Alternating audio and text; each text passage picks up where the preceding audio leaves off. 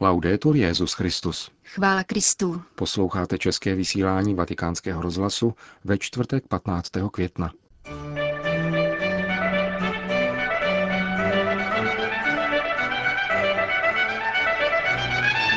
Křesťané jsme jenom v církvi, řekl papež František v dnešní ranní homilii. Je cynické hlásat lidská práva a ignorovat smrt migrantů, upozornil papež vyslance nově akreditované u svatého stolce. V Číně byl otevřen první kontemplativní klášter od dob Mao Tse-tunga. Hezký poslech přejí Milan Glázer a Jana Gruberová. Zprávy vatikánského rozhlasu. Neexistuje křesťan bez církve, křesťan putující osamoceně. Vždyť sám Ježíš se včlenil do svého putujícího lidu, konstatoval papež František v homílii při raním v kapli domu svaté Marty.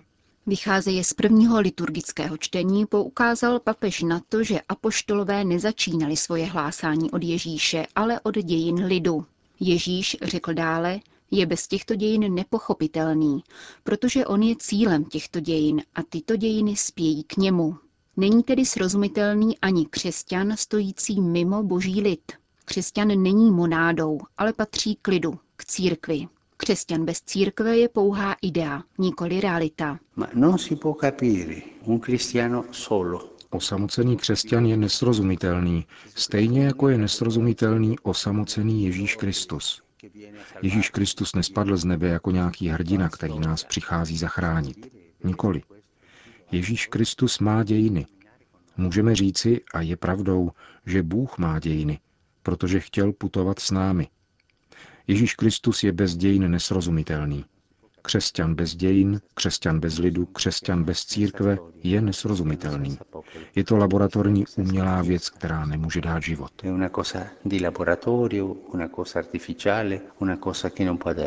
Lid boží, řekl dále papež František, putuje za příslibem. Je důležité v životě pěstovat tuto dimenzi, totiž dimenzi paměti. Křesťan je pamětníkem dějin svého lidu, pamětníkem cesty, kterou lid ušel. Je pamětníkem své církve. Má na paměti veškerou minulost. Potom je tu cíl, ke kterému se tento lid ubírá, tedy definitivní příslip. Lid jde směrem k plnosti. Vyvolený lid má příslip v budoucnosti a spěje k tomuto příslibu, ke splnění tohoto příslibu. A proto je křesťan v církvi mužem či ženou naděje, Naděje v příslip, která není čekací lhůtou, nikoli, je ničím jiným. Nadějí, která je vpředu a neklame. Křesťan hledící zpět, pokračoval papež, je člověkem paměti a vždycky žádá o milost paměti. Křesťan hledící vpřed jde boží cestou a obnovuje smlouvu s Bohem. Neustále říká pánu, ano, chci přikázání, chci tvoji vůli, chci tě následovat. Je člověkem smlouvy a smlouva, kterou všichni každý den slavíme, je mše. Je tedy ženou či mužem eucharistickým, řekl papež a uzavřel svoje kázání slovy.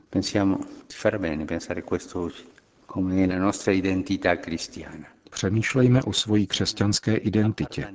Prospěje nám to. Naše křesťanská identita je příslušnost k lidu, církev. Bez toho nejsme křesťany. Křtem jsme vstoupili do církve, kde jsme křesťany. A proto si navykněme prosit o milost paměti. Paměti cesty, kterou boží lid ušel, a také osobní paměti, tedy toho, co Bůh učinil se mnou v mém životě a jak uvedl na cestu mne. Prosme o milost naděje, která není optimismem, nikoli, ničím jiným. Prosme o milost každodenního obnovení smlouvy s pánem, který nás povolal. Kež nám pán daruje tyto tři milosti, které jsou nezbytné ke křesťanské identitě. Končil papež dnešní ranní homílii. Vatikán. Tiskový mluvčí svatého stolce dnes potvrdil, že papež František zrušil svou nedělní odpolední návštěvu mariánského poutního místa Divino Amore na jižním okraji Říma. Otec Lombardy toto rozhodnutí svatého otce odůvodnil závazky, které vyplývají z přípravy nadcházející poutě do svaté země. Papež František svatyni Pany Marie Božské lásky navštíví v dohledné době, sdělil vatikánský tiskový mluvčí, aniž by prozatím udal konkrétní datum. Vatikán. Papež František dnes přijal sedm nových velvyslanců u svatého stolce, kteří mu přidali své pověřovací listiny. Ve svém pozdravu upozornil na dva jevy, které vážně ohrožují mír ve světě. Obchod se zbraněmi a nucenou migraci. Všichni mluví o míru. Všichni prohlašují, že si ho přejí. Ale rostoucí zbrojení všeho druhu bohužel vede zcela opačným směrem. Obchod se zbraněmi konflikty komplikuje a oddaluje jejich řešení. Tím spíše, že se většinou rozvíjí a odehrává mimo legální rámec. Spojme tedy své síly k soustředěnému a odvážnému úsilí, které by zamezilo dalšímu vyzbrojování. Vybízel papež na půdě apoštolského stolce, který, jak řekl, je ze své povahy pověřen službou míru. Druhá hrozba míru, kterou máme stále před očima a která v některých oblastech bohužel dosahuje rozměrů skutečné lidské tragédie, je nucená migrace. Tento úkaz se projevil v celé své šíři a povaze, která je, tak říkajíc, epochální. A nastal čas řešit jej s takovou politickou vážností a zodpovědností, která by zahrnula všechny roviny, globální, kontinentální i makroregionální, na úrovni vztahu mezi státy až po národní a místní úroveň fino a livello nazionale e locale. Vyzýval papež s poukazem na rozporné zkušenosti, které sebou migrace nese. Na jedné straně jsou to příběhy plné lidskosti, setkání, znovu nalezené svobody, důstojnosti a bezpečí.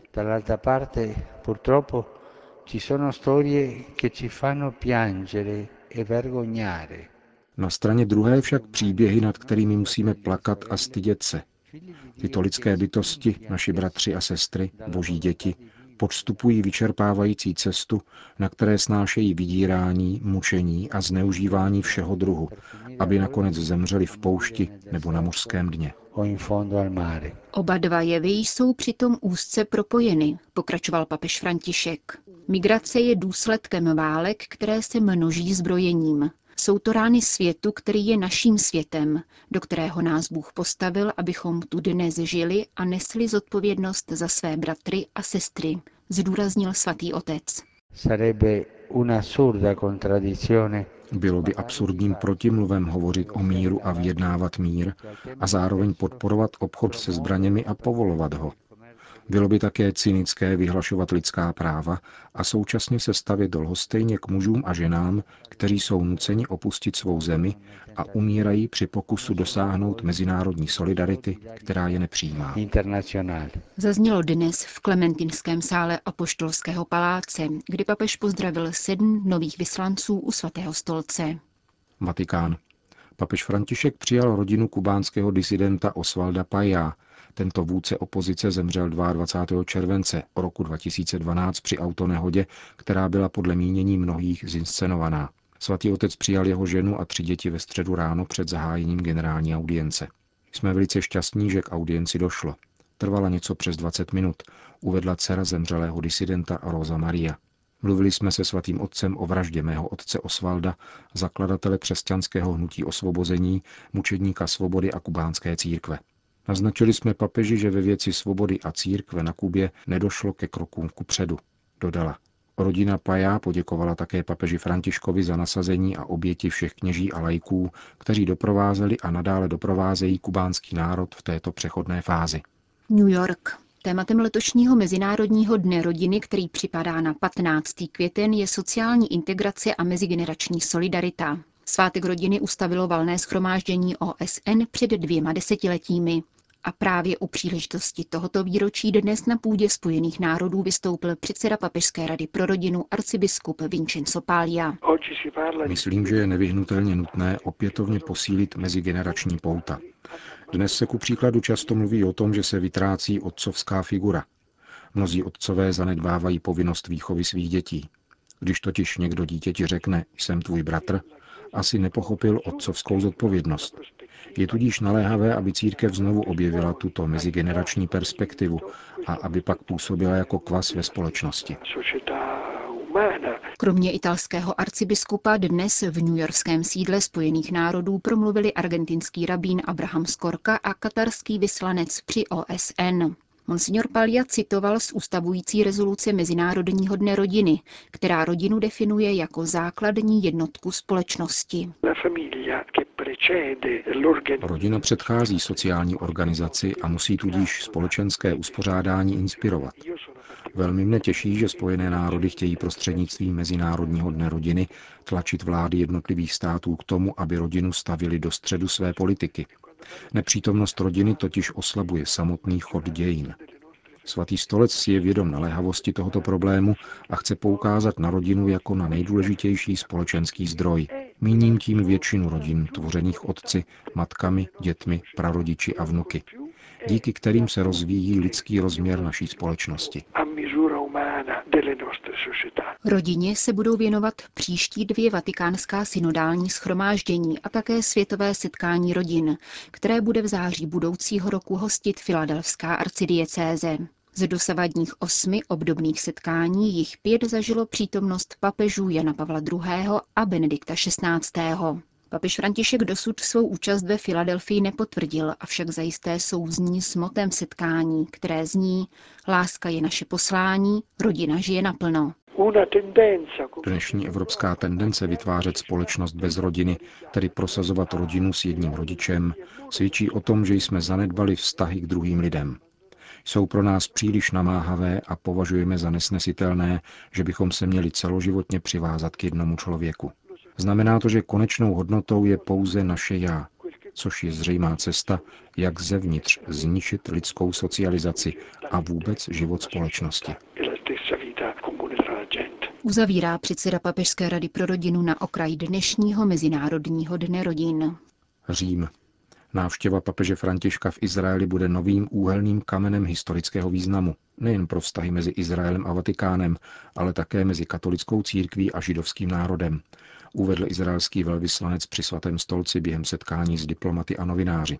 Na dotaz k novince této cesty, totiž, že svatého otce budou doprovázet jeho přátelé z jiných náboženství, rabín a muslimský šejk, Zion Evrony zdůraznil, že mezináboženský dialog je základem vzájemného porozumění, smíření a míru. Připomněl kontakty současného papeže s židovskou společností v Argentině a jeho pobyt v Izraeli v říjnu roku 1973, kdy jako provinciál argentinských jezuitů zažil výbuch Jomkypurské války, která mu znemožnila návštěvu mnoha míst. Izraelský diplomat mluvil také o návštěvách Pavla VI., Jana Pavla II. a Benedikta XVI. ve svaté zemi. Zdůraznil zejména rozvoj židovsko-křesťanských vztahů za Jana Pavla II. Jako svědek holokaustu prohloubil vztahy zahájené papežem Ronkalim, uvedl velvyslanec Zion Evrony. Právě Janu 23. vzdal zvláštní hold izraelský parlament na svém plenárním zasedání 13. května. Kneset ocenil jeho zásluhy jak o záchranu židů během války, tak o židovsko-křesťanský dialog během jeho pontifikátu. Čína. Díky vatikánsko-čínské dohodě byl v provincii Shanxi otevřen první klášter kontemplativních sester od doby, kdy se Mao Tse-tung v roce 1949 chopil moci. Klášter svatého Augustina požehnal biskup Paul Meng z Tajuanu, uznávaný jak Římem, tak oficiální biskupskou konferencí katolické církve schvalovanou pekingskou vládou. Slavnostní inaugurační liturgie se zúčastnilo 1700 věřících a na 50 kněží z nejméně osmi diecézí. Nechyběly ani místní politické špičky. Budovu kláštera financovala z velké části britská charitativní organizace na podporu kulturní výměny s Čínou. Stavba trvala 8 let. Místní biskup, 90-letý John Baptist Wang Yin z Juce, se nemohl inaugurační ceremonie zúčastnit kvůli nemoci. Právě on však byl hlavním duchovním otcem projektu. Matka zakladatelka sestra Mary New Shufen se na něj obrátila kvůli jeho hluboké zkušenosti s kontemplací. Biskup John Baptist Wang Yin totiž prošel zkouškou 20-letého kriminálu s toho desetiletou samotkou. Jemu také adresoval papež František poselství k otevření kláštera. Klauzurní sestry se budou řídit hřeholí svatého Augustina. Budovy přiléhající klášteru budou hostit rovněž katechetické středisko pro místní křesťany a pečovatelský dům pro nemocné a staré lidi. Končíme české vysílání vatikánského rozhlasu. Chvála Kristu. Laudetur Jezus Christus.